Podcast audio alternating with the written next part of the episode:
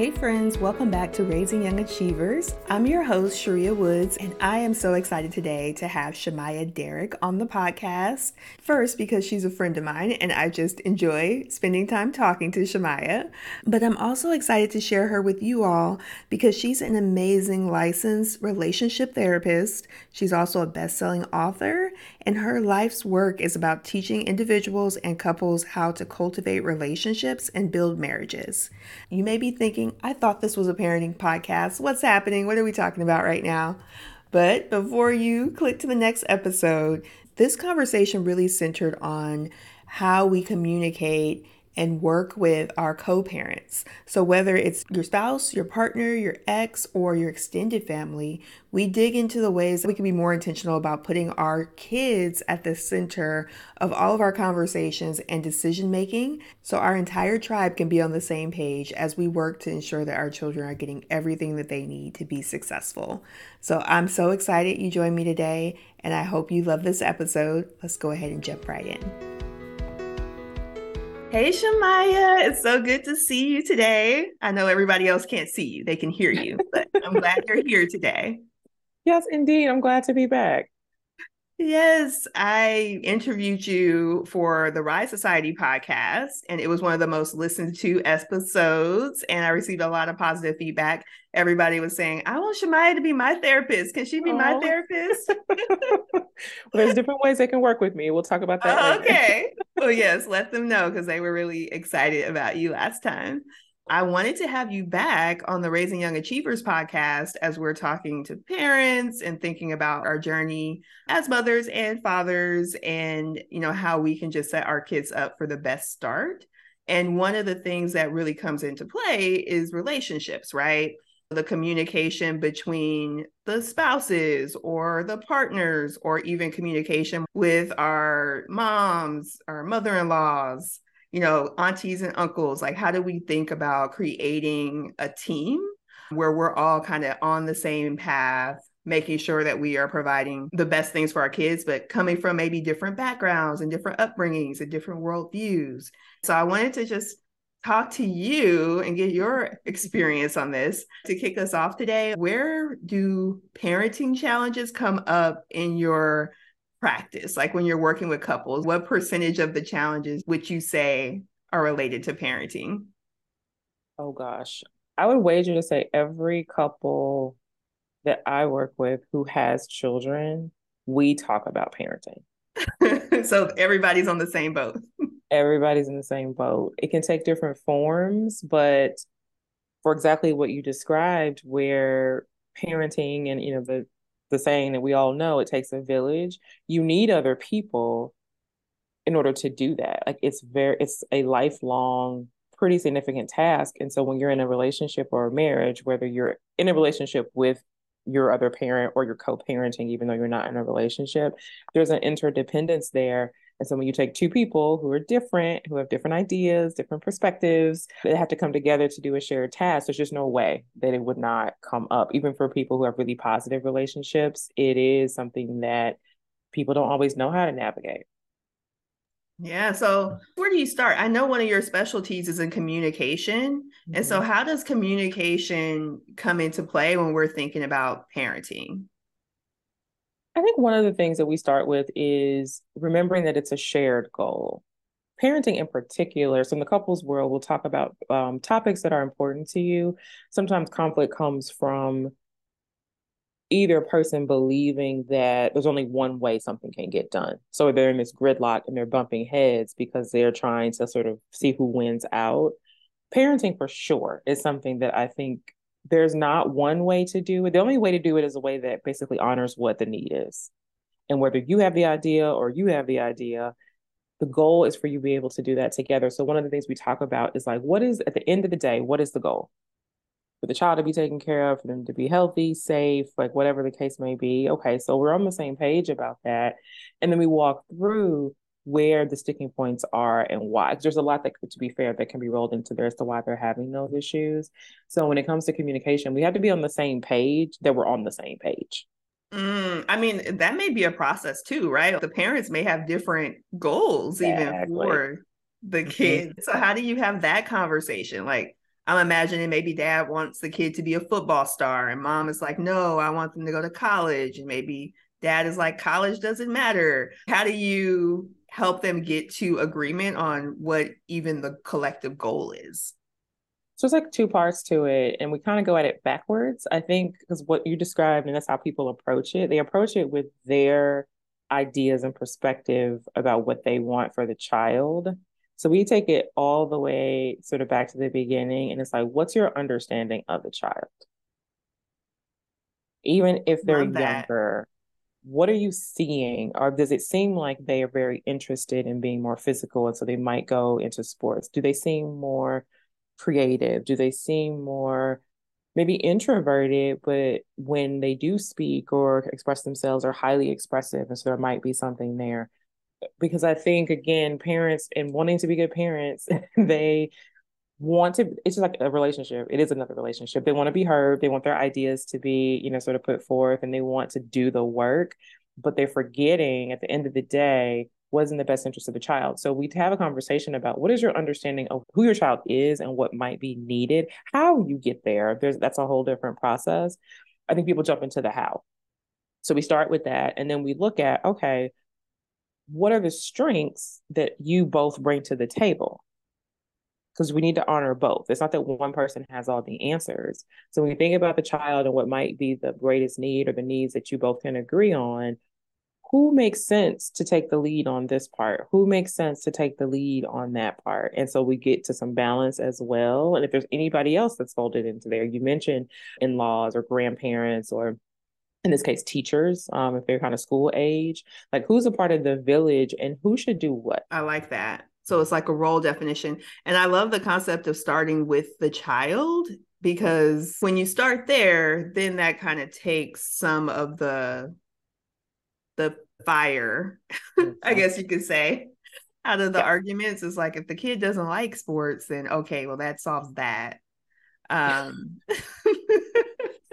because what usually because what comes out of there always is their perspectives. And it's like okay well why is it important to you that you know sammy is going to be in the pb league? And it's nine times 9.9 times out of 10 well i did that when i was okay you did that and that's great. So if sammy wants that the benefit that we have is that you've had that experience and so you're able to guide that. But let's get back to because remember that's what we were talking about. Let's get back to to, to sammy. Um and sort of you know vice versa. And i think it does sort of level the playing field because a lot of i think the struggles have to do with you know and it can go either way. Sometimes it's experiences that the parents had that were really positive and so they're really passionate about it because they want their child to have that same experience. Sometimes that same passion is born out of their trauma or things that didn't go well in their childhood so they want to prevent their child from having that.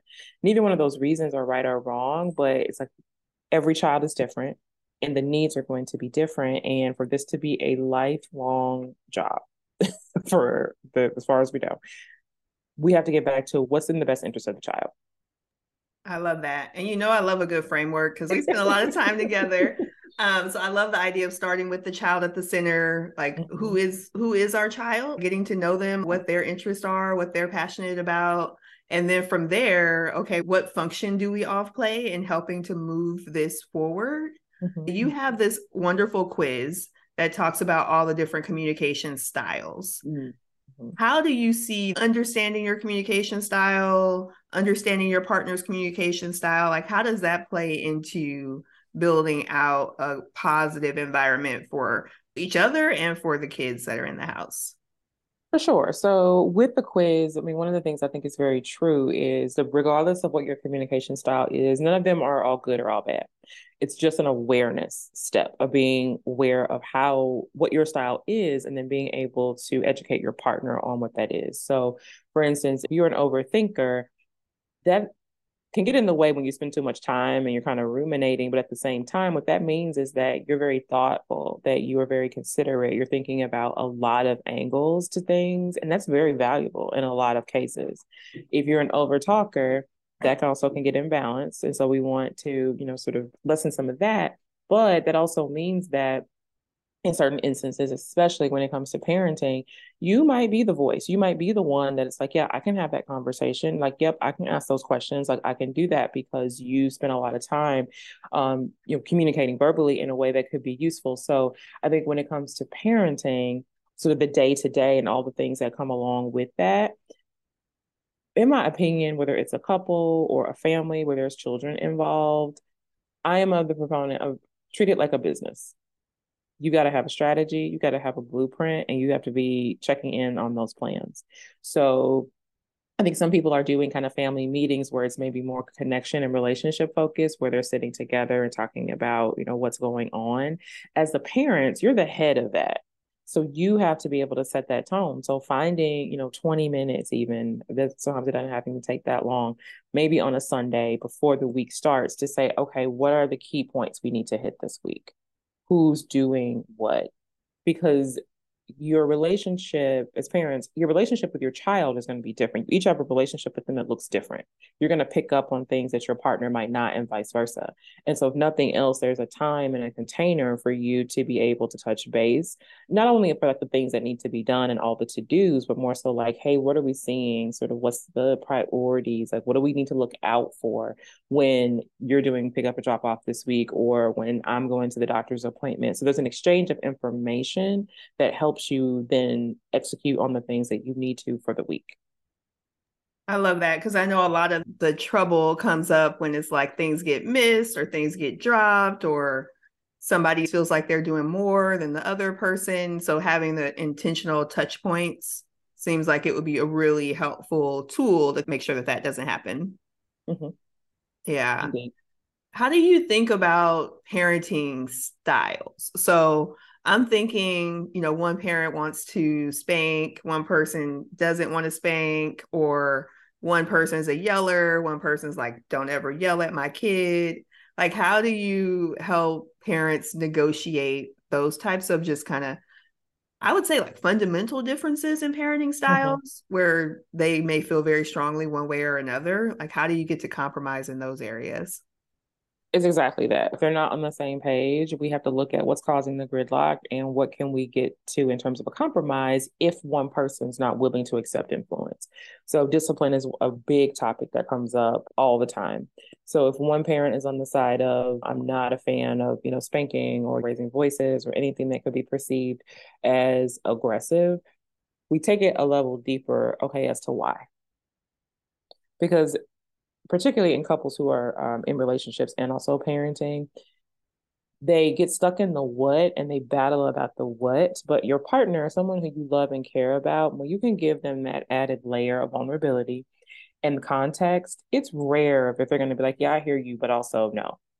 If your reason for not being on board with that type of discipline is because it was done to you and that left you know sort of um, an impact on you and them understanding why and you painting the picture for them as to why most times they're like okay i get that. Okay what might be sort of an alternative to that? And usually in the, again in the discipline realm we look at discipline should be a progression. Like you're not ideally going for the most harsh consequence right out the gate so, how do you get a system in place where the child understand? We go back to the child. The point of this is the child needing to understand your request. How do we develop a system where there's things built in because they're a child and they're a person, it's going to be imperfect.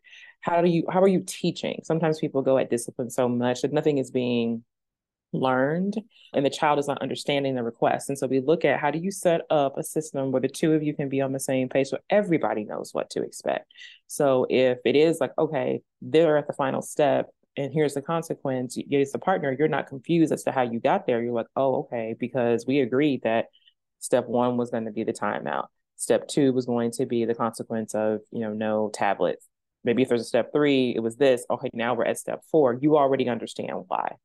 So you're not kind of lost in that. And so we kind of map those things out. Discipline is very key.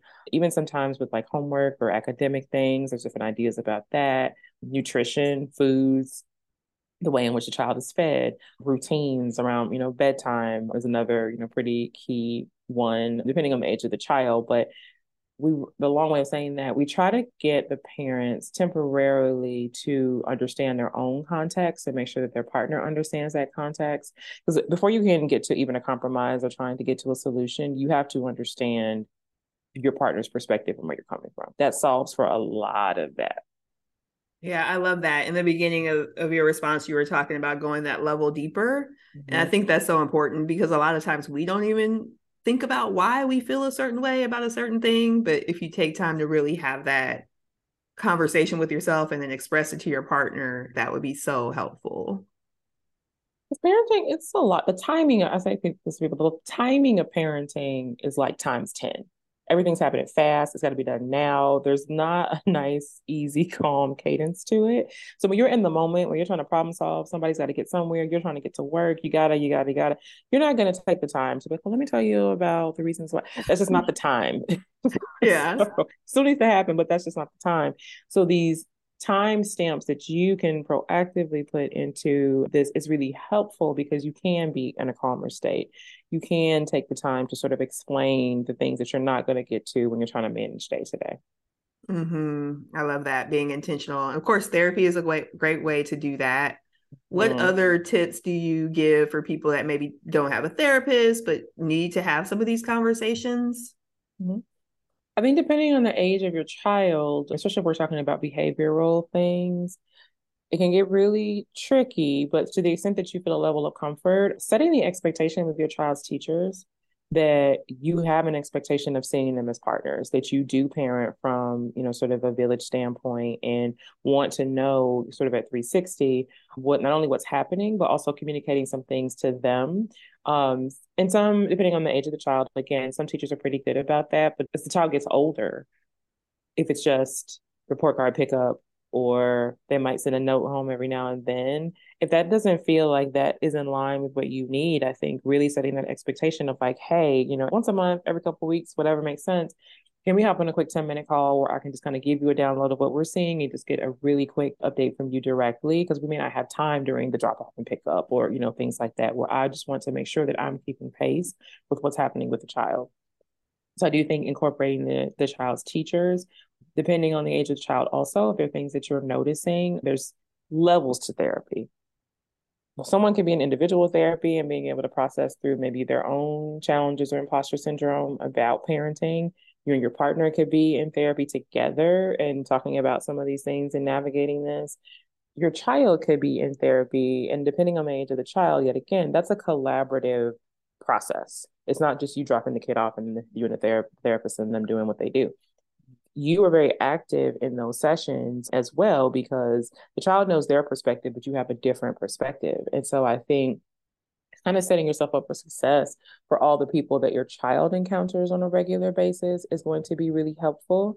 There are some therapy practices that do you know parenting classes or do parenting workshops where you know maybe it's not long term where you're going week after uh, week after week but it's like hey you know what i don't know what this toddler age is going to be like i don't know what it's like to parent a teen like they have groups and you know again short term things for parenting at these different ages or parenting around these different issues. Yeah, I love that being intentional in that way and in- including the teachers. That's something that I've been learning. I have a third grader now. Mm-hmm. Um, so each year I get more comfortable being more like, hey, let's talk, let's engage. Because I think the first year you kind of are trying to figure out, navigate what's appropriate, what do they actually have time to do. And I've become a lot more comfortable being more demanding as time has gone on. Um, so I think that's great advice to just reach out. And if they're not responsive, then you can deal with that then. But from my experience, they've been excited and happy to have those conversations. So, how do you think about it when parents separate, or maybe they were never together formally?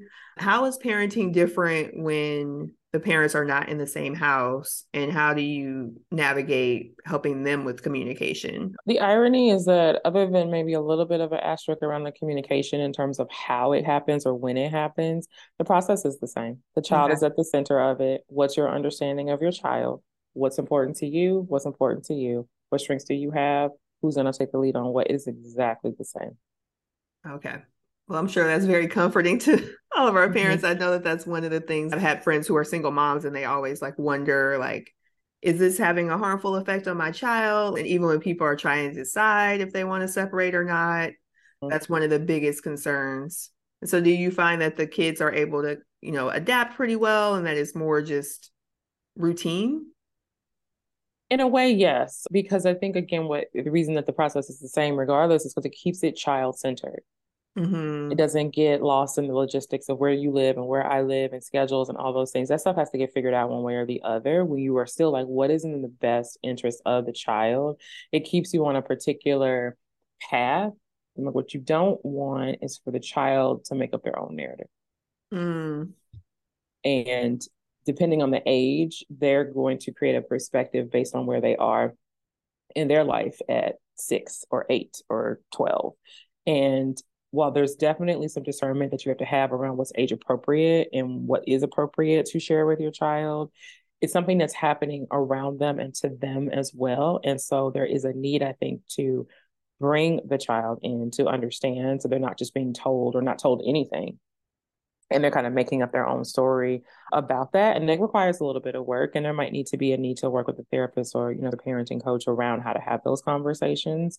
But it's night and day the parents that i've seen that again if if changes have to happen in their relationship when they're being really intentional and planful and mindful how that looks versus kind of on the other side because at different milestones you can see it when the child is younger first of all children are highly perceptive highly so even if they don't have the language, they feel very deeply. So it's not a shocker when behavioral behaviorally certain things are coming out. They're be- misbehaving at school or maybe they become very sort of withdrawn and introverted because they don't have the language, but they are trying the body and the brain are just like adults are trying to reconcile that. So when they don't have any information, they know that something feels different. They know that mom is stressed. They know that they don't really see dad or they if there's actual conflict, they're seeing that that is where I think the impact comes into play. I think at the end of the day, children are just small people. We all like to know somewhat what to expect. So even if a couple is separating or if there's a divorce, well, there's many things you might not have the answers to. What is it that you know? At the end of the day, mommy and daddy, or however the, the family takes shape, even if it's, you know, the genders are different, care about you, we love you, and we want to make sure that this is as easy as it can be. So we're going to be letting you know about this or that. We're going to be having conversations about this. We want to know how you feel. If there's a question that you have, we want you to come to us and ask us. So the child understands at least that level. They might not understand Monday, Tuesday, like all the scheduling things, but that alone can help to bring a lot of that angst down. Yeah, that's so good. I think keeping it child centered makes so much sense. And I'm thinking now about extended family because it feels like the same advice will take hold. Mm-hmm.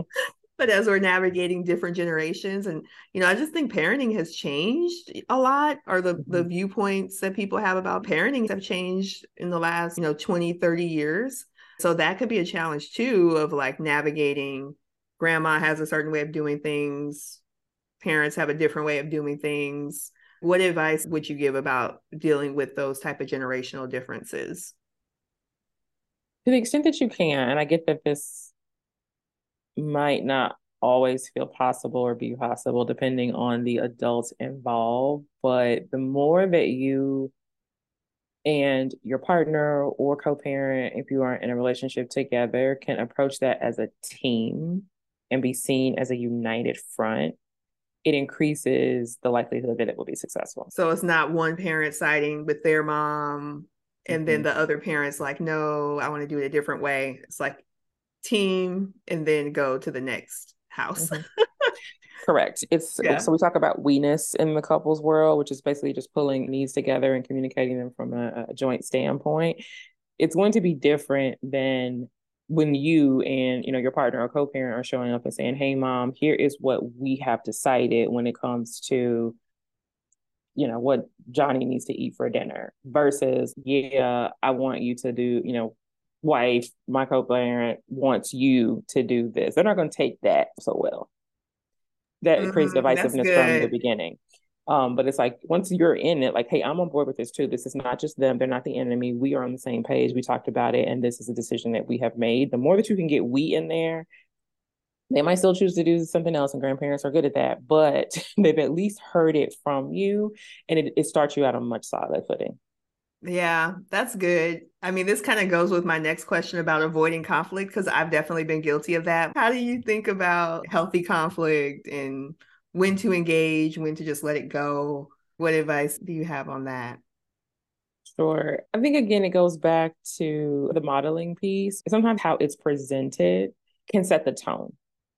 And it takes some practice, but being able to present it in a way that's kind and, and compassionate and all the things, but resolute it's like a period at the end of the sentence versus a question mark where it's like here's what we've decided as it pertains to this and then offer them a little bit more like we decided that we're not going to move forward We're doing this because at this particular time we feel like it does or doesn't do x y and z so like offering a little bit more of that um, explanation i think can be really uh, beneficial as well as people being people and when you're talking about in laws, when you're talking about grandparents, you're now adding more adults into the equation. You still state all those things. I think it still needs to be stated. Like you don't need to kind of sit on your own feelings. I think also at the end of the day, maybe you prioritize scale of one to 10. What are, what are our non negotiables? There's like, these are a no, or these are a yes. These things have to happen, or these things cannot happen. And there's probably going to be six or seven things where it's like, grandma's going to be grandma. We already know what she's getting ready to do. Is that on our list of top three? No. Will I still mention it and to describe what we have decided? Yes. Is it the hill to die on? No. Yeah, I love it. Do you give similar advice to couples about dealing with conflict, like ranking it? Do we really want to have this argument or not? Is it important to have this conversation? Oh, absolutely. My perspective, knowing that conflict is going to happen. We're just human and that's just a part of it. But when there's something that just like keeps coming up, keeps causing blow ups, I'm like, okay, so you know what a blow up feels like. You know what maybe a little bit of tension feels like. If you're going to give the energy to something being a full on blow up, what warrants that? Because everything doesn't warrant that. Mm-hmm. It's like be strategic with the cards that you play. If you like, I'm throwing my coping skills out the window, like you're gonna get what you get energy what is the topic that that needs be specific about what that is? I love it. I love it. So you mentioned that pretty much all of your couples that have kids have some conversation about parenting like it's it's something that everybody is dealing with and I know that becoming a parent can kind of change the fabric of the relationship, whether it's positive or negative, it does, just because does. you have this added person in the house. And okay. so just the nature of that would change the the relationship. Um, and so what advice would you give to somebody who's the relationship has taken a negative turn after having a kid and they've gotten to the point where they feel like there's no hope. They're even thinking, is this even the right partner for me? Based on the challenges that they're having around parenting.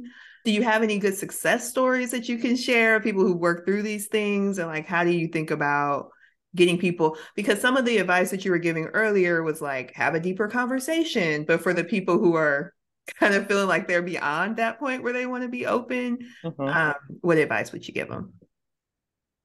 And there's two points that come to mind. One, although the addition of the child or children is the thing that they are reacting to and having conflict around, in my opinion, it's not about the child. It's unearthing deeper issues that went unchecked. And this is the new example that they oh. can't sweep under the rug anymore. Because it's rare, knowing that parenting is hard, and I am not dismissing that it's rare that couples that are in a healthy, realistic, not perfect, bonded relationship have a child and outside of those tough seasons, things fall apart. Mm. Because they're still navigating through tough seasons together, trying to see it as temporary, moving forward and learning how to have a different level of relationship at that point but it's not like okay we i don't think this is the relationship for me because we have a child. So they would probably need to get into some couples therapy part two. Because uh, in all fairness as well if and this happens too where there are relationships unfortunately that are troubled. And so the so kind of example number one. So example number two sometimes there are relationships that are pretty good and people feel pretty good about it and then they have a child and again it unearths some things that are deeper not that they were issues that sometimes there's just differences mm. like we have mm. deeply rooted fundamental differences about what it means to be in a relationship in a marriage as a family your role as a mom your role as a dad like it brings up things that aren't necessarily conflict driven it's like a deeper fundamental of like oh we have very different ideas about what all of this means that feel like they just don't go together. And we're clashing around parenting because it's bringing up a lot of those things. Our ideas about money our identities like self-care time alone sex like just the whole gambit. And so it's still I think some support in therapy, but also if that is happening and people are really questioning, is this a relationship for me? In the couples therapy world, there's a um, type of counseling called discernment counseling where it's literally designed to help you figure out that is it that this actually just isn't the relationship for me? And if so, what are the steps given that we've built a life, we're parenting now? How do we do that in a way and untangle that or reformate that in a way that does not cause um, damage or harm? Yeah, that's really good. It's the idea that it's not the child that's causing the challenges, but it's the child is unearthing some truths that maybe we hadn't had an opportunity to examine before. Yeah. and so, what does that mean? Um, yeah, that's really good. It's always so amazing to have you on. I'm so oh, glad that you joined us. Before we leave, I wanted to ask you if you had one overarching piece of advice for parents and their communication and their support of their kids. Like, as you've counseled, I don't know how many couples, what's one piece of advice you want to leave with the group? I think when it comes to parenting, it's almost like a collection of all the things that we talk about. I think you need to give yourself and your partner grace it's the one thing that you have to take in. You're not going to be perfect at. You're going to be imperfect, and that's okay. Keeping the child at the center of it, and also knowing that for all intents and purposes, there's a solution for any challenge that you come up. It's just finding the solution that works for you. I love it. That's good advice for even me, too. It's always good to hear. So, if my listeners and friends who hear this want to work with you, want to know more about what you have to offer, where should they look?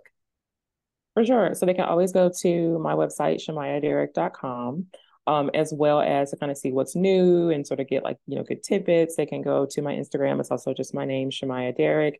Um, and there's a link in the bio to sign up for my email list where I send out all types of, you know, tidbits when you're kind of on the go and, and need to get sort of some quick information. Awesome. And I will also put a link in the show notes to your your communication survey because that's mm-hmm. really cool too if they want to take that. Um, but thanks so much for joining us today. This has been such a great conversation, and I know everyone's going to get some good tips and nuggets out of it. Awesome. Thank you. I appreciate it. This was fun. I really hope you enjoyed listening to this episode as much as I enjoyed interviewing Shemiah. I felt like I took so many gems and nuggets from this conversation, and I just pray that you're taking some too. If you enjoyed this episode and you think of anyone who might benefit from hearing some of these tips and strategies, I hope you'll share it. Whatever platform you're on is usually pretty simple just to click the share button and get a link that you can text to a friend. Until next time, stay strong, friends.